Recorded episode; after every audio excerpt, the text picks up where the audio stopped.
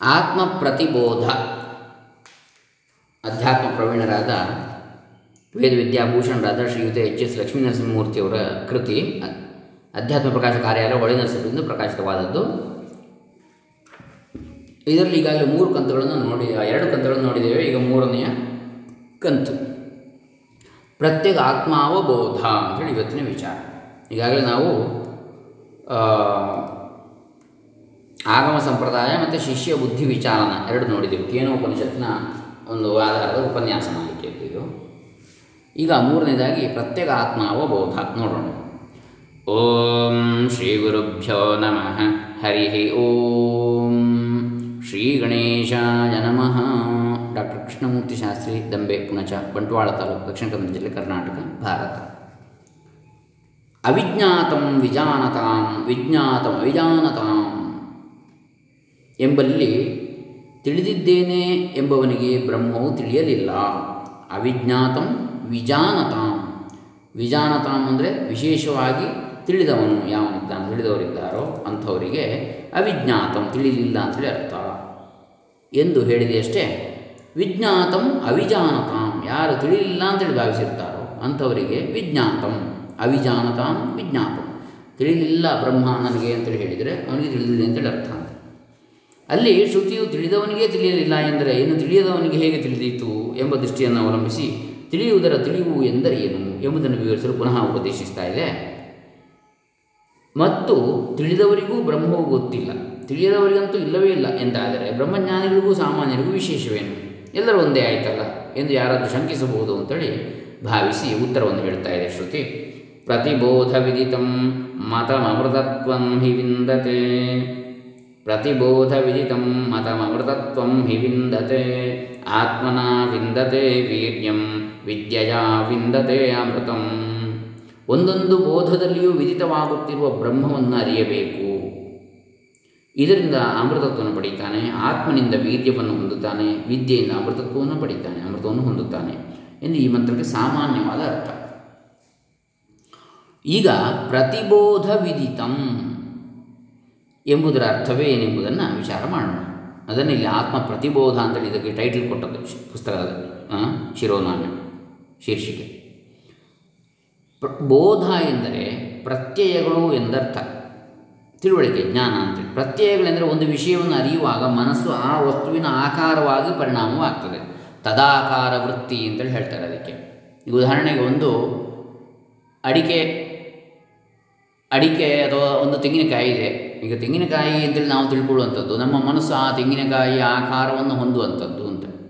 ಆಗ ಅದನ್ನು ನಾವು ತೆಂಗಿನಕಾಯಿ ಅಂತೇಳಿ ಕಾಣ್ತೇವೆ ತಿಳಿತೇವೆ ನಾವು ಹೀಗೆ ತದಾಕಾರ ವೃತ್ತಿ ಅಂತ ಹೇಳ್ತಾರೆ. ತಾದಾತ್ಮ್ಯ ಅಲ್ಲ. ತಾದಾತ್ಮ್ಯ ಅಂದರೆ ತಾನೇ ಅದಾಗಿ ತಿಳಿಯುವಂಥದ್ದು.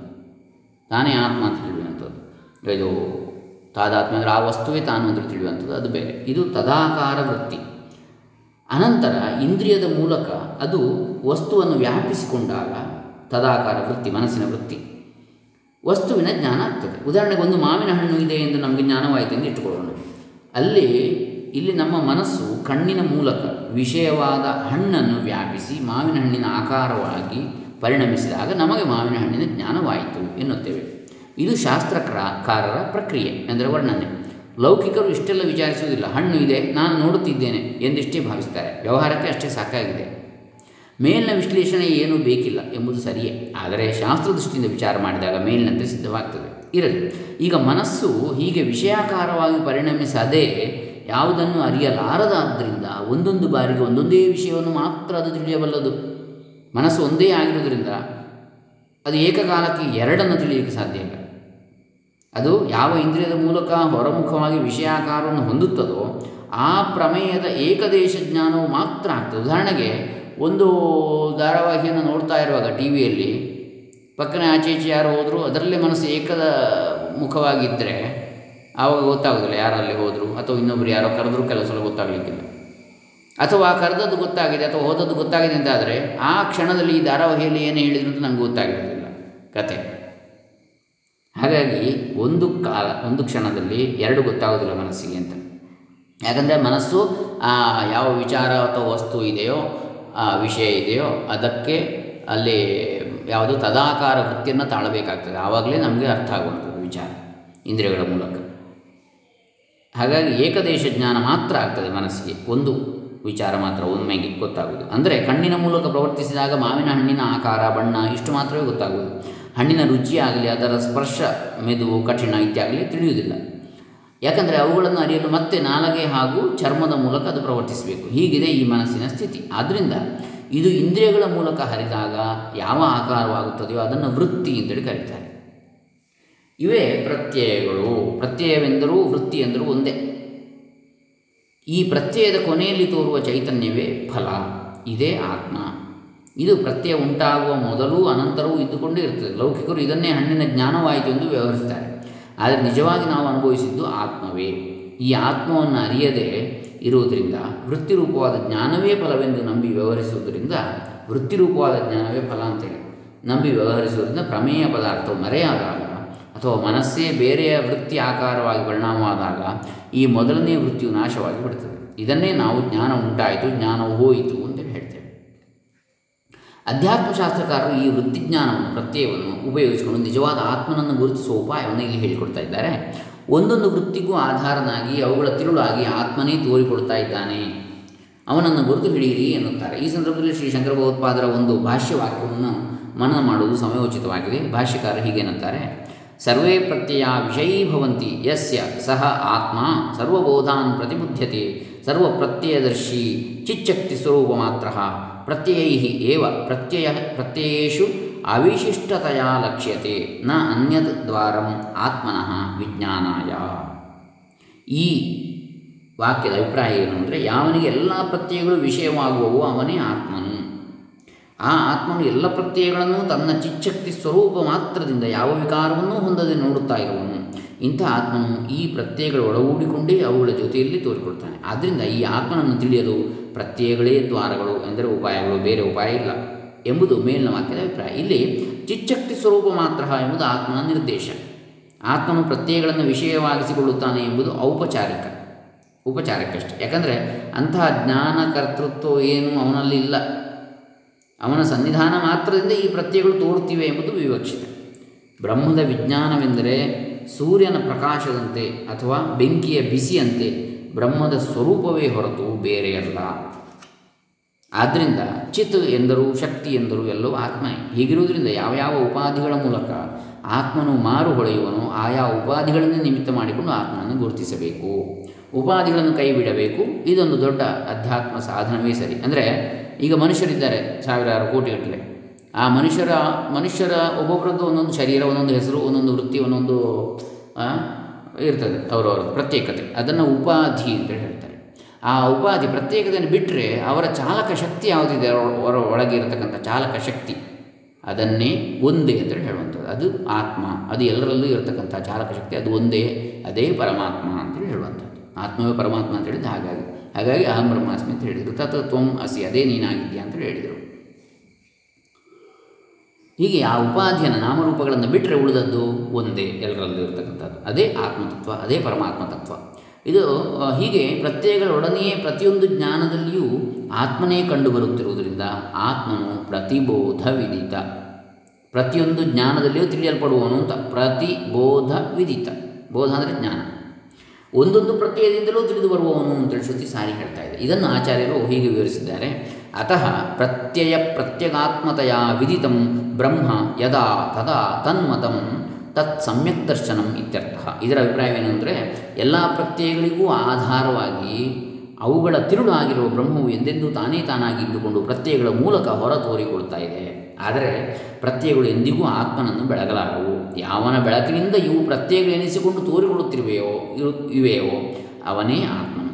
ಅದೇ ಬ್ರಹ್ಮವು ಎಂದರಿತರೆ ಸಮ್ಯಕ್ ದರ್ಶನವಾಯಿತು, ನಿಜವಾದ ಆಯಿತು ಅಂತ ಅರ್ಥ ಈವರೆಗಿನ ವಿಚಾರ ಸರಣಿಯಿಂದ ತೀರ್ಮಾನವಾಗುವುದು ಏನೆಂದರೆ ಎಲ್ಲ ಪ್ರತ್ಯಯಗಳನ್ನು ಆತ್ಮ ನೋಡುತ್ತಾನೆ ಎಂದಾದ್ದರಿಂದ ಪ್ರತ್ಯಯಗಳು ತೋರಲಿ ಮರೆಯಾಗಲಿ, ಅವುಗಳ ಹಂಗಿಲ್ಲದೆ ಆ ಪ್ರತ್ಯಯಗಳು ಹುಟ್ಟುವ ಮುಂಚೆಯೂ ಮರೆಯಾದ ನಂತರವೂ ಆತ್ಮನಿಗಿದ್ದೇ ಇರ್ತಾನೆ. ಮತ್ತು ಯಾವಾಗಲೂ ಈ ಆತ್ಮನು ದೃಕ್ ಸ್ವರೂಪನೇ ಎಂದರೆ ದೃಷ್ಟೃವಿನ ದ್ರಷ್ಟುವಿನ ಆತ್ಮನೇ ಆಗಿರ್ತಾನೆ. ದ್ರಷ್ಟ್ರುವಿನ ಆತ್ಮ ಎಂದರೆ ನಾನು ನೋಡುವನು ಎಂದು ನಾವು ಭಾವಿಸಿ ಇರುತ್ತೇವಷ್ಟೇ ಅಲ್ಲಿ ನಾನು ದ್ರಷ್ಟೃ ಎಂಬುದು ನಮಗೆ ಹೇಗೆ ಗೊತ್ತಾಯಿತು ಎಂದು ಯೋಚಿಸಿದರೆ ದ್ರಷ್ಟೃವಿನ ದ್ರಷ್ಟೃವಾದ ಆತ್ಮನು ತಿಳಿದು ಬರ್ತಾನೆ. ನಾನು ದ್ರಷ್ಟು ಅಂತ ಹೇಗೆ ಗೊತ್ತಾಯಿತು? ನಾನು ನೋಡುವವ ಅಂತೇಳಿ. ಅದು ದ್ರಷ್ಟೃವಾದಂತಹ ನನ್ನ ದ್ರಷ್ಟೃ, ಅದು ನನ್ನನ್ನು ನೋಡುವವ ನಾನು ಅಂತೇಳಿ. ಯಾವನಿದ್ದಾನೋ ಅವನೇ ಆತ್ಮನು. ಈ ನೋಡುವಂತಹ ನನ್ನ ಈ ಶರೀರವನ್ನೇ ತಿಳಿಯುವಂತಹ ಯಾವನಿದ್ದಾನೋ ಅವನೇ ಆತ್ಮನು. ಇವನು ಯಾವಾಗಲೂ ದೃಶ್ಯವಾಗುವ ಸಂಭವವೇ ಇಲ್ಲ. ಆದ್ದರಿಂದ ಅಂದರೆ ಅವನು ತೋರಲಿಕ್ಕೆ ಸಾಧ್ಯ ಇಲ್ಲ ಕಣ್ಣಿಗೆ. ಆದ್ದರಿಂದ ನಿತ್ಯ ದೃಕ್ ಸ್ವರೂಪನು. ಹಾಗಾಗಿ ಅವನು ದೃಶ್ಯವಾಗಲಿಕ್ಕೆ ಸಾಧ್ಯ ಇಲ್ಲ. ದೃಶ್ಯವಾಗದ ಕಾರಣ ಅವನೇ ದೃಕ್. ದೃಕ್ ದೃಶ್ಯ ವಿವೇಕ ಅಂತ ಹೇಳ್ತಾರೆ. ದರ್ಶನ ಅಂತೇಳಿ ದೃಕ್ ದೃಶ್ಯ ದರ್ಶನ. ದರ್ಶನ ಅಂದರೆ ನೋಡುವಿಕೆ, ಆ ಪ್ರೊಸೆಸ್ ದೃಕ್ ಅಂದರೆ ನೋಡುವಂಥದ್ದು, ನೋಡುವ ಕರ್ತೃ ಅಂತ ಹೇಳ್ಬೋದು ದೃಶ್, ದೃಕ್, ದೃಶ್ಯ ಅಂದರೆ ಯಾವುದು ಕಾಣುತ್ತದೋ ಅದು. ದೃಕ್ ಅಂದರೆ ನೋಡುವ ನೋಡುವ ಅವನು. ದೃಶ್ಯ ಅಂದರೆ ಕಾಣುವಂಥದ್ದು ಯಾವುದಿದೆ ಅದು. ದರ್ಶನ ಅಂದರೆ ನೋಡುವ ಒಂದು ಪ್ರಕ್ರಿಯೆ. ಇದರಲ್ಲಿ ದೃಕ್ ಆತ್ಮ ಅಂತ, ನೋಡುವವನು. ಅಂದರೆ ಏನರ್ಥ? ಇಂದ್ರಿಯಗಳ ಮೂಲಕವಾಗಿ ಯಾವನು ಗ್ರಹಿಸ್ತಾನೋ. ಆಯಾ ವಿಷಯಗಳನ್ನು ಅವನೇ ಆತ್ಮನು. ಆದ್ದರಿಂದ ನಿತ್ಯ ದೃಕ್ ಸ್ವರೂಪನು ಇನ್ನು ಪ್ರತ್ಯಯಗಳ ಸಂಪರ್ಕವಿಲ್ಲದ್ರಿಂದ ಇವನಲ್ಲಿ ಯಾವ ವಿಕಾರವೂ ಇಲ್ಲದೆ ಶುದ್ಧನಾಗಿರ್ತಾನೆ. ಇವನ ಆಲಂಬನವಿಲ್ಲದೆ ಯಾವ ಪ್ರತ್ಯಯವೂ ತೋರಲಾರದಾದ್ದರಿಂದ ಇವನೇ ಎಲ್ಲಕ್ಕೂ ಪ್ರತ್ಯಲ, ಪ್ರತ್ಯಗಾತ್ಮನು. ಇವನ ಅವಲಂಬನೆ ಇಲ್ಲದಿದ್ದರೆ ಯಾವುದೂ ಗೊತ್ತಾಗುವುದಿಲ್ಲ.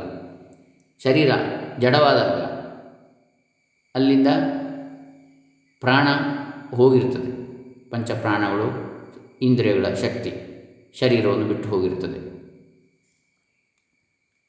ಆದರೆ ಅಣುರೇಣು ತೃಣಕಾಷ್ಟಗಳಲ್ಲಿ ಪರಮಾತ್ಮ ಇದ್ದಾನೆ. ಶವದಲ್ಲಿ ಇಲ್ವಾ ಅಂತ ಕೇಳಿದರೆ ಇದ್ದಾನೆ. ಹೇಗೆ ಗೊತ್ತು? ಶವದಲ್ಲಿಯೂ ಏನಿರ್ತದೆ ಪ್ರತಿಯೊಂದು ವಸ್ತುವಿನಲ್ಲಿಯೂ ಒಂದೊಂದು ಅಣು ಪರಮಾಣು ಇರ್ತದೆ. ಆ ಪರಮಾಣುವಿನಲ್ಲಿ ಎಲೆಕ್ಟ್ರಾನ್ ಇರ್ತದೆ. ಆ ಎಲೆಕ್ಟ್ರಾನ್ಗಳು ಸದಾ ನೆಗೆಟಿವ್ ಎಲೆಕ್ಟ್ರಿಸಿಟಿ ನೆಗೆಟಿವ್ ಇದು ಋಣಾತ್ಮಕ ವಿದ್ಯುತ್ ಕಣಗಳು. ಸದಾ ಚಲಿಸ್ತಾ ಇರ್ತವೆ. ಹಾಗಾದರೆ ಚೈತನ್ಯ ಇಲ್ಲೋ ಅಲ್ಲಿ ಅಂತ ಕೇಳಿದರೆ ಇದೆ. ಮತ್ತು ಏನಿಲ್ಲ ಅಲ್ಲಿ? ಈ ದೇಹ ಇಂದ್ರಿಯಾದಿ ಸಂಘಾತ ಪರಿಪೂರ್ಣವಾಗದಿದ್ದರೆ ಅದು ಜೀವನಾಗಿ ತೋರುವುದಿಲ್ಲ. ಈಗ ಕನ್ನಡಿಯಲ್ಲಿ ಧೂಳು ಇದ್ದರೆ ಆವಾಗ ಪ್ರತಿಬಿಂಬ ಕಾಣುವುದಿಲ್ಲ. ಜೀವ ಪ್ರತಿಬಿಂಬ ಇದ್ದ ಹಾಗೆ. ಆತ್ಮ ಬಿಂಬ, ಮೂಲಬಿಂಬ ಇದ್ದ ಹಾಗೆ. ಮೂಲಬಿಂಬದ ಪ್ರತಿಬಿಂಬ ಕನ್ನಡಿಯಲ್ಲಿ ತೋರಬೇಕಿದ್ರೆ ದೇಹದಲ್ಲಿ ಆತ್ಮನ ಏನಾದರೂ ಸೂಚನೆ ಕಾಣಬೇಕಿದ್ರೆ ಅಲ್ಲಿ ಅದು ಸ್ವಚ್ಛವಾಗಿ ಶುದ್ಧವಾಗಿರಬೇಕು ಆರೋಗ್ಯಪೂರ್ಣವಾಗಿದ್ದರೆ ಮಾತ್ರ ಅದು ಪ್ರಾಣಾದಿಗಳಿಂದ ಪಂಚ ಪ್ರಾಣಾದಿಗಳಿಂದ ಕೂಡಿದ್ದಾಗ ಮಾತ್ರ ಅದು ಸಚೇತನವಾಗಿ ತೋರ್ತದೆ. ಇಲ್ಲದಿದ್ದರೆ ಗೊತ್ತಾಗೋದಿಲ್ಲ. ಹಾಗಾಗಿ ಅದನ್ನು ಇಲ್ಲಿ ಹೇಳಿದ ಆತ್ಮನಿಲ್ಲದಿದ್ದರೆ ಅಂದರೆ ಆತ್ಮನ ಶಕ್ತಿ ಅಲ್ಲಿ ಪ್ರಕಟವಾಗದಿದ್ದಲ್ಲಿ ಯಾವುದೂ ಗೊತ್ತಾಗೋದಿಲ್ಲ. ಇವನ ಅವಲಂಬನವಿಲ್ಲದೆ ಯಾವ ಪ್ರತ್ಯವೂ ತೋರಲಾರದಾದ್ದರಿಂದ ಇವನೇ ಎಲ್ಲಕ್ಕೂ ಪ್ರತ್ಯೇಕ ಆತ್ಮನು, ಎಂದರೆ ಒಳಗಿನ ತಿರುಳಾಗಿರ್ತಾನೆ. ಈ ಆತ್ಮನು ಯಾವುದೊಂದು ವಸ್ತುವಿನ ವಿಶೇಷ ಆಕಾರವಾಗಿಯೂ ತೋರಿಕೊಳ್ಳದೆ ಕೇವಲ ಸದ್ರೂಪನಾಗಿ ಇರ್ತಾನೆ. ಸತ್ ಚಿತ್ ಆನಂದ. ಸತ್ ಅಂದರೆ ಅಸ್ತಿತ್ವ, ಇರುವಿಕೆ, ಚಿತ್ ಜ್ಞಾನ ಅಥವಾ ಶಕ್ತಿ, ಆನಂದ. ತೋರಿಕೆಯು ಇಲ್ಲದಾಗ ಇವನು ತಾನೇ ತಾನಾಗಿರುವುದರಿಂದ ನಿರ್ವಿಶೇಷನು ಏಕನೂ ಆಗಿರ್ತಾನೆ. ಮತ್ತು ಎಲ್ಲ ಪ್ರಾಣಿಗಳಲ್ಲಿಯೂ ತಾನೊಬ್ಬನೇ ತೋರುತ್ತಾನಾದ್ದರಿಂದ ಸರ್ವಭೂತಾತ್ಮನಾಗಿರ್ತಾನೆ. ಇದನ್ನೇ ಮಾಂಡುಕ್ಯ ಉಪನಿಷತ್ತಿನಲ್ಲಿ ಏಕಾತ್ಮ ಏಕಾತ್ಮ ಪ್ರತ್ಯಯ ಸಾರಂ ಎಂದಿದ್ದಾರೆ. ಎಚ್ಚರವೇ ಮುಂತಾದ ಎಲ್ಲ ವಸ್ತುಗಳಿಗೂ ಸಾಕ್ಷಿಯಾಗಿ ತಾನೊಬ್ಬನೇ ಕಂಡುಬರುತ್ತಿದ್ದಾನೆ ಎಂಬ ಪ್ರತ್ಯಯವೊಂದರಿಂದ ಇವನನ್ನು ಗುರುತಿಸಿ ತಿಳಿಯಬೇಕು ಎಂದರ್ಥ. ಅಥವಾ ಎಲ್ಲ ಪ್ರಾಣಿಗಳಲ್ಲಿಯೂ ನಾನು, ಆತ್ಮ ಎಂದೇ ತೋರುತ್ತಿರುವ ಈ ಪ್ರ, ಆತ್ಮಪ್ರತ್ಯಯವನ್ನು ದ್ವಾರವಾಗಿ ಮಾಡಿಕೊಂಡು ನಾನು ಎಂಬುದರ ಪರಮಾರ್ಥವೇ ಈ ಬ್ರಹ್ಮವು ಎಂದರಿಯಬೇಕು. ಎಲ್ಲ ಪ್ರಾಣಿಗಳು ಮನುಷ್ಯರು ಹೇಳ್ತಾರಲ್ಲ, ನಾನು ನಾನು ಅಂತೇಳಿ. ಅದ್ಯಾವುದು? ಅದೇ ಆತ್ಮ ಅಂತೇಳಿ. ಆ ನಾನು ಎನ್ನುವುದು ಎಲ್ಲರಿಗೂ ಸಮಾನ.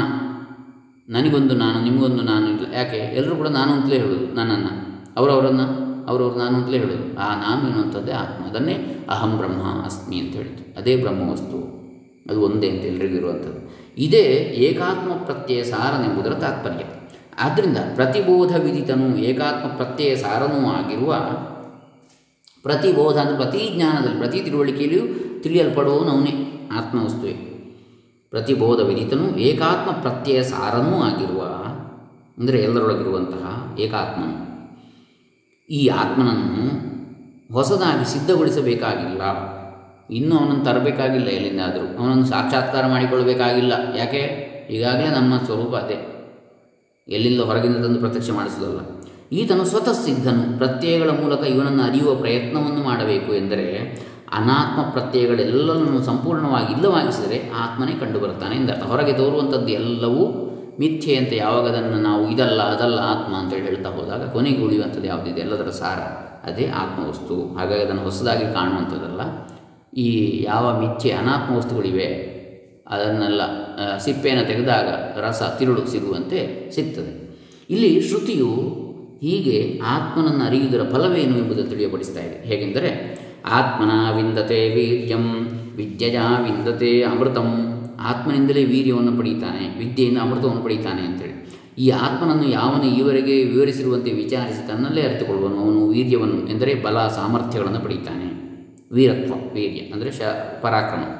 ಈ ವೀರ್ಯವು ಶಾಶ್ವತವಾದದ್ದು, ಧನ ಸಂಪತ್ತಿ, ಮಂತ್ರ, ಔಷಧಿ, ತಪಸ್ಸು, ಯೋಗ, ಇವುಗಳಿಂದುಂಟಾದ ವೀರ್ಯವು ಮೃತ್ಯುವನ್ನು ಜಯಿಸಲು ಸಮರ್ಥವಾಗಲಾರದು. ಯಾಕಂದರೆ ಧನಾದಿಗಳು ಕ್ಷಯವಾಗತಕ್ಕವುಗಳು ಅವು ಕ್ಷಯವಾದಂತೆಲ್ಲ ವೀರ್ಯವು ಕೂಗುತ್ತದೆ. ಆತ್ಮಬಲವು ಅಂಥದ್ದಲ್ಲ.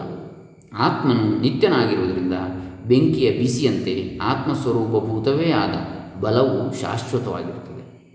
ಆದ್ದರಿಂದ ಬೆಂಕಿ ಇದ್ದಾಗ ಬಿಸಿ ಇರಲೇಬೇಕು. ಹಾಗೆ. ಅದು ಮೃತ್ಯುವನ್ನು ಜಯಿಸಲು ಸಮರ್ಥವಾಗಿರುವುದು.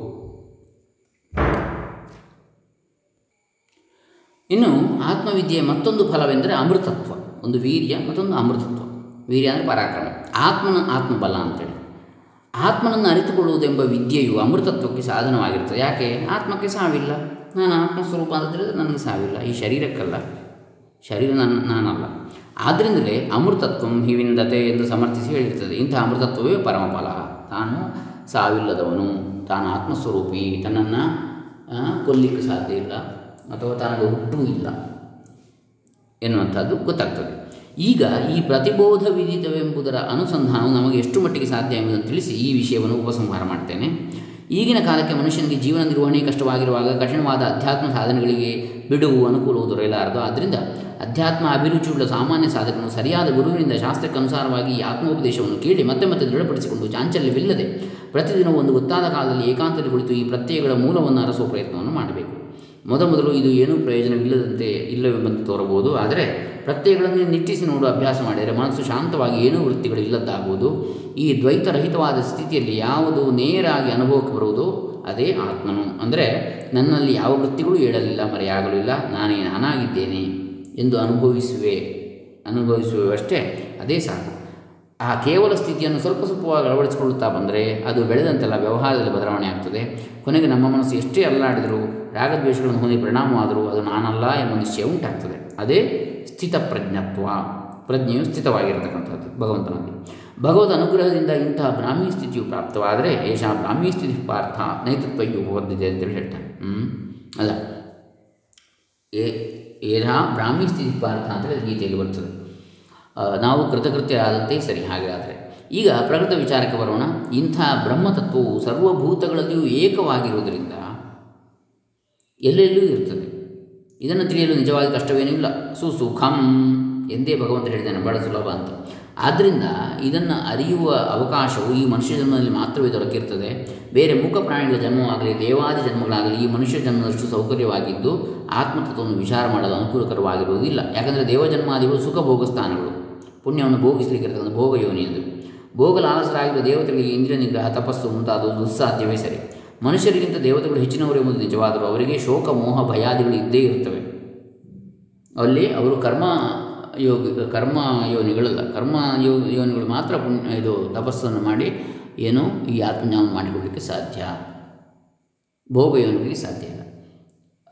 ಇನ್ನು ಪ್ರಾಣಿಗಳು ಹಾಗೆ ಭೋಗ ಯೋನಿಗಳು ಅಂದರೆ ಅವುಗಳು ಅರ್ಥ ಆಗೋದಿಲ್ಲ. ಅಥವಾ ಪಾಪವನ್ನು ಅನುಭವಿಸ್ತವೆ ಪ್ರಾ- ಪ್ರಾಣಿಗಳಾಗಿದ್ದುಕೊಂಡು ಪುಣ್ಯವನ್ನು ಅನುಭವಿಸೋದು ದೇವತೆಗಳಾಗಿ. ಅಷ್ಟೇ ಹೊರತು ಪುಣ್ಯ ಪಾಪ ವರ್ಜಿತರಾಗಬೇಕಿದ್ರೆ ಮನುಷ್ಯ ಜನ್ಮದಲ್ಲಿ ಸಾಧನೆಯಿಂದ ಮಾತ್ರ ಸಾಧ್ಯ. ಹಾಗಾಗಿ ದೇವತೆಗಳು ಕೂಡ ಸಂಸಾರ ಸಮುದ್ರದಲ್ಲಿ ಬಿದ್ದಿರ್ತಾರೆ. ಆದ್ದರಿಂದ ಬ್ರಹ್ಮಜ್ಞಾನ ಸಂಪಾದನೆಗೆ ದೇವತಾ ಜನ್ಮದಲ್ಲಿ ಪ್ರಯತ್ನ ಮಾಡುವುದಕ್ಕಿಂತ ಈ ಮನುಷ್ಯ ಜನ್ಮವೇ ಮೇಲು ಎಂದರ್ಥ. ಮನುಷ್ಯರಿಗಿಂತ ಕೀಳಾದ ಪ್ರಾಣಿನ ಜನ್ಮವಂತೂ ದುಃಖ ಭೋಗ ಸ್ಥಾನಗಳಾದ್ದರಿಂದ ದುಃಖವನ್ನು ಭೋಗಿಸಲಿಕ್ಕೆ. ಅದು ಸುಖ ಭೋಗ ಸ್ಥಾನ ದೇವತೆಗಳದ್ದು. ಆದ್ದರಿಂದ ಈ ಪ್ರಾಣಿಗಳಲ್ಲಿ ಏನೂ ಸಾಧನೆ ಆಗಲಾರದೆಂಬುದು ಸ್ಪಷ್ಟವೇ ಆಗಿದೆ. ಆದ್ದರಿಂದ ಇಲ್ಲಿ ತಿಳಿದರೆ ಸಾರ್ಥಕ್ಯ ಉಂಟು ಮನುಷ್ಯ ಜನ್ಮದಲ್ಲಿ. ಅದನ್ನೇ ಹೇಳಿದ್ದು ಬಸವಣ್ಣನವರು ಕೂಡ. ಏನು, ಇಲ್ಲಿ ಸಲ್ಲುವವರು, ಅಲ್ಲಿಯೂ ಸಲ್ಲುವರಯ್ಯ, ಇಲ್ಲಿ ಸಲ್ಲದವರು, ಅಲ್ಲಿಯೂ ಸಲ್ಲರಯ್ಯ ಅಂತೇಳಿ. ಆದ್ದರಿಂದ ಏತದ್ದಿ ಜನ್ಮ ಸಾಫಲ್ಯಂ ಎನ್ನಂತೆ ಮನುಷ್ಯ ಜನ್ಮ ಬಂದದಕ್ಕೆ ಸಫಲವಾಯಿತು. ಮತ್ತೆ ಜನ್ಮ ಜರ ಮೃತ್ಯುರೂಪವಾದ ಸಂಸಾರದಲ್ಲಿ ಬೀಳಬೇಕಾಗಿರುವುದಿಲ್ಲ. ಹಾಗೆ ತಿಳಿಯದೇ ಇದ್ದರೆ, ಅಂದರೆ ಪುನಃ ಹುಟ್ಟುವುದಿಲ್ಲ ಅಂತೇಳಿ ಅರ್ಥ ಅಲ್ಲ. ಹುಟ್ಟಲಿಕ್ಕೇನು ಆತ್ಮನಿಗೆ ಹೇಗೂ ಹುಟ್ಟಿಲ್ಲ, ಸಾವೂ ಇಲ್ಲ, ಮತ್ತೇನು? ಆ ಜ್ಞಾನ ಉಂಟಾಗಿಬಿಟ್ರೆ ಅದೇ ಮುಕ್ತಿ, ಜೀವನ ಮುಕ್ತಿ ಅಂಥೇಳಿ ಅರ್ಥ. ಅವನಿಗೆ ಮತ್ತೆ ಪುಣ್ಯ ಪಾಪಗಳು ಇಲ್ಲ ಅಂತೇಳಿ. ಹಾಗಾಗಿ ಅವನಿಗೆ ಯಾವುದೇ ಸುಖ ದುಃಖಗಳು ಕೂಡ ಇಲ್ಲ. ಯಾಕೆ? ಏನು ಬಂದರೂ ಕೂಡ ಅವನು ತನಗಲ್ಲ ಅಂತ ತಿಳ್ಕೊಳ್ತಾನೆ. ನಾನು ಆತ್ಮಸ್ವರೂಪಿ, ಅದು ದೇಹ, ಇಂದ್ರಿಯ, ಮನಸ್ಸುಗಳಿಗೆ ಬರ್ತದೆ ಅಂತೇಳಿ ಸುಖ ದುಃಖಗಳು.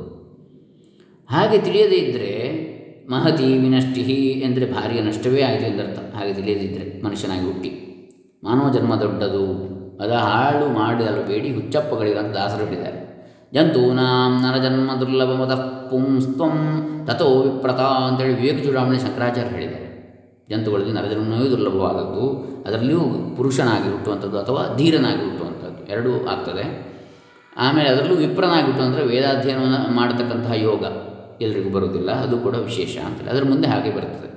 ಇರಲಿ. ಆತ್ಮನನ್ನು ಅರಿಯದೆ ನಾವೇ ಆತ್ಮಹತ್ಯೆಯನ್ನು ಮಾಡಿಕೊಂಡವರಾಗ್ತೇವೆ. ಆದ್ದರಿಂದ ಜಾಣರು ಎಂದಿಗೂ ಹೀಗೆ ಮಾಡದೆ ಸರ್ವಭೂತಗಳಲ್ಲಿಯೂ ಅಡಗಿರುವ ಈ ಬ್ರಹ್ಮವನ್ನು ಹುಡುಕಿ ಅರಿತುಕೊಂಡು ಕೃತಕೃತ್ಯರಾಗಿ ಬ್ರಹ್ಮವನ್ನು ತಿಳಿದು ಬ್ರಹ್ಮವೇ ಆಗುವರು ಬ್ರಹ್ಮವೋ ಭವತಿ, ಅಮೃತರಾಗುವರು ಎಂದು ಈ ಜ್ಞಾನಕ್ಕೆ ಶ್ರುತಿಯು ಫಲ ಸಂಕೀರ್ತನೆಯನ್ನು ಮಾಡಿದೆ. ಇಂತಹ ಜ್ಞಾನವನ್ನು ಸಂಪಾದಿಸಲು ನಾವುಗಳೆಲ್ಲರೂ ಪ್ರಯತ್ನಿಸಬೇಕು ಎಂದು ಮತ್ತೆ ಹೇಳಬೇಕಾಗಿಲ್ಲವಷ್ಟೇ? ಅಂಥೇಳಿ ಶ್ರೀ ಶ್ರೀ ಲಕ್ಷ್ಮೀ ನರಸಿಂಹಮೂರ್ತಿಯವರು ಅಪ್ಪಣೆಗೊಳಿಸ್ತಾ ಇದ್ದಾರೆ. ಇನ್ನು ಮುಂದೆ ಯಕ್ಷೋಪಾಖ್ಯಾನವನ್ನು ಮುಂದೆ ನೋಡೋಣ. ಮುಂದಿನ ಹಂತದಲ್ಲಿ. ಇದು ಮೂರನೆಯ ಕಂತು. ಆತ್ಮ ಪ್ರತಿಬೋಧ ಸದ್ಗುರು ಚರಣಾರವಿಂದಾರ್ಪಿತಮಸ್ತು. ಸರ್ವೇ ಜನಾ ಸುಖಿನೋ ಭವಂತು. ಓಂ ತತ್ಸತ್.